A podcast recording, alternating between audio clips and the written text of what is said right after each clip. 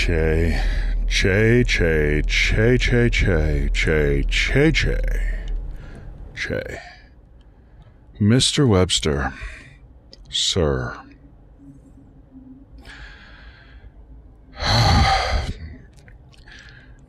It is with great sadness that I must inform you that while you said Temple of Doom, I can only hope that you meant to say the Last Crusade. If, sir, this was not the case, hmm, the Man in the Hat Society regretfully requests that you turn in your hat, sir.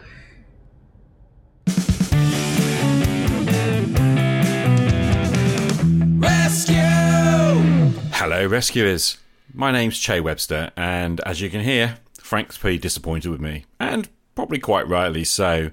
I think I meant Raiders of the Lost Ark, actually, when I was thinking about traps in the last call in episode. But anyway, my apologies. So, welcome to another bonus call in episode. I thought it might be worth just talking a little bit about what's happening with call ins and how I'm handling them. So, generally speaking, what happens is the episode goes out to patrons about three days early, so on a Wednesday before the Saturday release, and I usually get a whole barrage of call ins from faithful patrons who call in quickly, which is great. But what I decided to do is start waiting probably up to two weeks after the episode is aired on a Saturday to allow those people who aren't patrons who do occasionally call in to like do so. And that's been great because it's allowing me to collect call-ins together into episodes like this one which is focused on the episode i did on portals and portal fantasy. So yeah that's kind of how it's working. Let's get into it. Rescue! Ha just finished 910 a roleplay rescue and i have to say great episode. Portal fantasy is fascinating. It's a lot of fun and I'm I'm really glad I found myself nodding and agreeing with a lot of things you said. You know, Frank's call kind of that's kind of the the draw and the promise of the strange, right? I don't know if the strange totally delivers that. We'll find out. But that's kind of the draw that slipping it. Well, it's like the Compleat Enchanter book series too. Well, book series. I, I say series or stories, but anyway, slipping into those other, you, you know, into those other worlds, whether they be historical or whether they be literature, whether they be, you know, legends. Um, I think the embodiment of this, not just portals, but also everything you talk about for world exploration and what you're looking for a game. I remember back before COVID, we were in a play by post game run by Chicago Wiz. It was set effectively in the Ultima world, and you translated into that world and became a character in that world and played. And to me, that embo- that game, the way he ran, embodied everything you you wanted in an expert. Well, everything I hear you saying you want in an exploration game. I had a lot of fun in that. I had a personal conflict that made me leave it due to work and family stuff, but which which I'm really sad about because I think that game so far for me was one of the premier exploration games I've ever been in, potentially for the very very short time I was in it and and I kind of wonder what what your thoughts, you know, along that line are. But anyhow, great episode. Thank you, Jason, for your call. And yeah, I tend to concur. I think the Ultima game run by Chicago was was great, actually. Now, for those who don't know, that was played on his Discord server. Uh, essentially, play by post or play by message, really, play by text. I think otherwise we're going to have Evil Jeff calling in to correct us. And I played in that for a few months. I don't know, two three months maybe. It was a bit on and off because I know that Chicago Wiz himself was having a number of kind of difficulties in his personal life, and eventually the game folded because of that. That being said, yeah, you're right. It was great. It was good to take on the role of a character, sort of translate into the world and start exploring. I sort of uh, essentially joined the game. I, th- I think as you did, Jason, sort of partway through. It'd been going for a long while anyway before that. And yeah, it was a lot of fun. I, I enjoyed it. I just feel like it didn't go long enough for me to really sort of get the most out of it. But I appreciated it. And I think it was a really good indicator to me for how uh, a good exploration game can be run, like Theatre of the Mind. Very simple. And yeah, top stuff. So thanks for reminding me about it. I really appreciated that, Jason. Hi, Che. This is Mike Bowers. I just listened to episode 910, the Portals to Adventure episode. I totally agree. I love portals. Um, I have enjoyed them in the same media that you have, pretty much all the way down to Ultima 1. And there's one aspect that you didn't really touch on that is purely practical. If you're a DM who can't decide on a setting or you're torn between two or three different settings, portals are a good way to tie them together. You can either have a home setting for your characters, and then the portals can take them to a secondary setting. For instance, they might be in a real world setting, but the portals take them to a Cthulhu world, or it takes them to hell, or it takes them to a giant generational starship, or it takes them to Krynn. It takes them pretty much anywhere. Or alternately, if you want to mix your settings a little bit but not have complete intermixing, things could go through the portals from their side into the player's world. Uh, so that way you can use it for things that aren't uh, contemporaneous to the characters, a little bit of science fiction elements. It could account for some of the monsters, it could account for actually just big bad evil guys. Um, suppose you have something like the Egg of Coot from Blackmoor. He shows up there and he can dominate the minds of the monsters, and so he actually takes them over and he tries to become a power in the politics and power of Blackmoor. Um, you know, there's a lot of possibilities with portals, and they're a staple for a reason. Thanks for the episode. Hey Che, it's Kevin calling in from the Red Caps podcast. I'm just taking a quick break from a bicycle ride. I was listening to your episode on portals. If I sound out of breath or if I ramble, I apologize ahead of time. Um, but uh, a couple of things I wanted to mention. Your idea of bringing people from our current world into fantasy setting, uh, Quantum Leap. I think it'd be really cool to have people jump in and inhabit a body um, and kind of you know, th- this adventure already existed in that world, and they're just taking them over quantum leap style, and you kind of get the best of both worlds there. Um, the other thing I wanted to mention is everything you described there is why I think tropes are important. And every time somebody says, "Well, you should never use tropes in your in your game sessions," or "Tropes are cheap," um, they're all about giving reference to the player, and I think that's part of the reason why um, there isn't as much popularity around sci-fi games as there is around fantasy. Um, and my reason for thinking that is that uh, there just isn't as many commonly held sci-fi, you know, public knowledge as there would be for fantasy. I think growing up, whether it be fairy tales or um, you know normal cartoons and everything, there's been a lot more for people over the years in the fantasy realm, or things that would associate the fantasy realm or simply history itself um, being a reference point for fantasy. Whereas for sci fi, there isn't as many uh, tropes, and that's why that genre doesn't get as popular as fantasy does in an RPG sense because people can't connect to it as well. And maybe your idea of going through a portal uh, really links in there. The last thing I wanted to mention was um, ways to use portals in your game to explore different areas of your game world.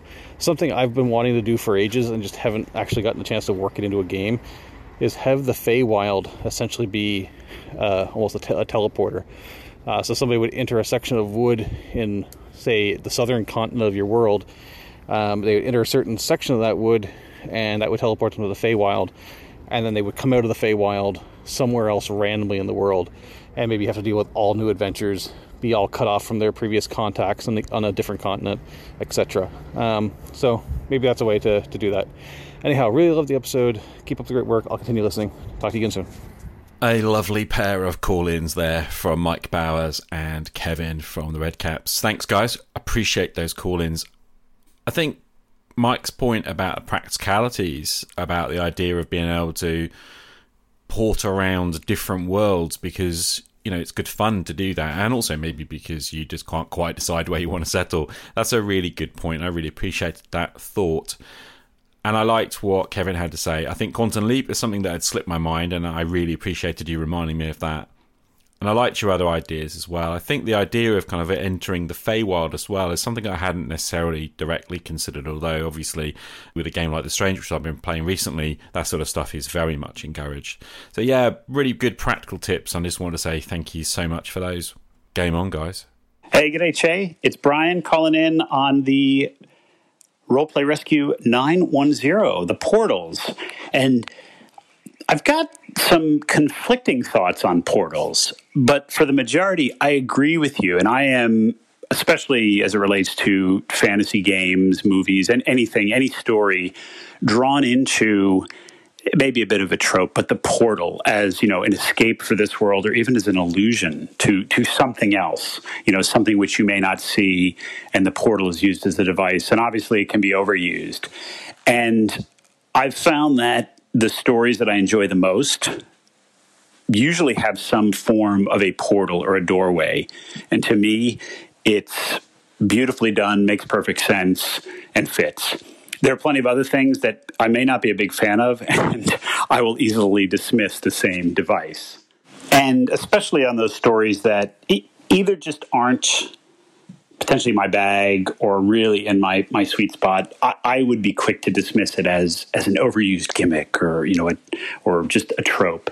And and it would be wrong to do that because I'm with you that I, if I step back and look at you know what I enjoy and especially for games, I think it offers a lot to play with, pardon the pun, but the potential for insights, whether it's story, or during a game, you know, giving you a chance and then giving the players a chance to be in a world where they can suspend some beliefs. And this kind of gets to, you know, in thinking about the different world, the physics of the world, how you describe it. In some ways, it makes it easier both for player and GM to accept things which may be a little bit more along the lines of the strange or the weird.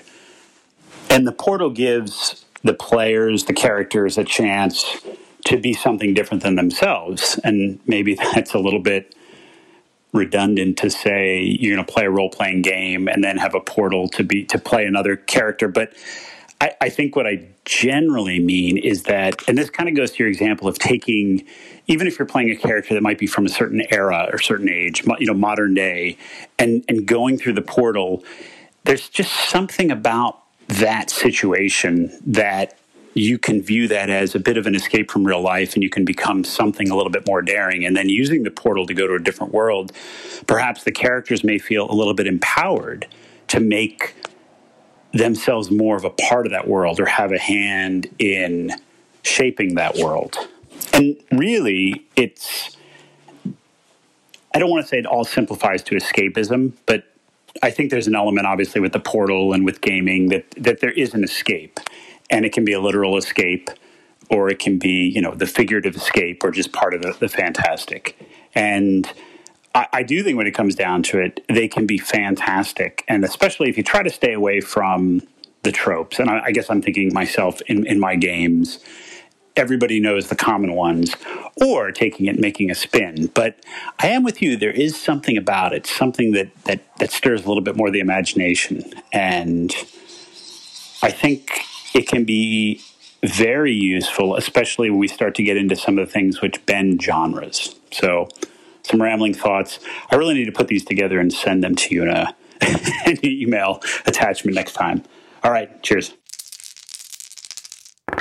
So it seems that Brian isn't quite as comfortable with tropes as Kevin is, which is really interesting and something that um, I immediately kind of picked up on in comparison with these two sets of call ins.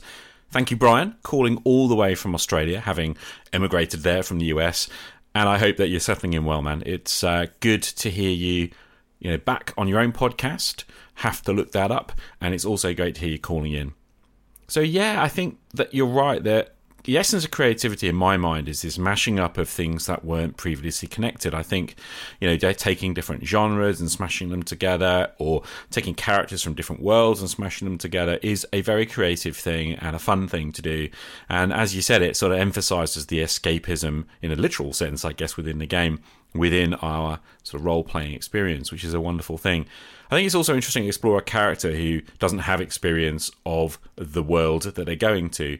And as I'd suggested in the main episode, I think it's a really great way of closing the player's knowledge gap, you know, that cognitive distance between the player and the character. Great tool for that. Anyway, thanks, guys. Some really good calls. And now I've got that most precious thing of all a first time caller. Hey, Che. Paul here, first time caller. I really enjoyed the episode on portals. I believe it's a good way of running one shots in worlds you'd like to explore, but not necessarily make a campaign in. You know, like you could choose a system, then then port port the characters to different worlds. This also enables character progression, something my players and I like. The players get involved with their characters more this way. Been listening to an earlier episode as well. I enjoyed enjoyed the one where you talked about slowing down. It appealed to me. I'm a dial set to 100 box checker kind of guy. I set a goal list and love to tick those those boxes off when when they're complete, rather than enjoying the journey of of just getting there. Something I need to work on, and you made me think about this. Thanks for a great podcast. Glad I discovered it on a recommendation in my Apple Apple Podcast app. But cheers, keep it up, Jay. Thank you. Welcome, Paul. Thanks so much for calling in. I really enjoyed hearing from you. And thanks also for becoming a patron. It's just fantastic to have feedback on how the show has affected people because that is actually the primary reason for doing this, let's be honest. It's also lovely to hear that you picked up off a recommendation. And so, as I've said many times, it really is helpful if anyone out there likes what they're listening to, please make a positive comment because it lets people like Paul find us. Anyway, yes, thank you so much. And I hope that, well, we continue to inspire you and interest you going forward. And that about brings us to the end of today. So I'm just going to say thanks very much to all the callers, to Paul, Brian, Kevin, Mike, and Jason. Without you guys, we wouldn't have a bonus show. And thanks to you, the listener, for listening. And I hope that you're keeping safe and staying well. My name is Che Webster. This is a roleplay rescue bonus call in episode. I'll see you again on the flip side. Game on.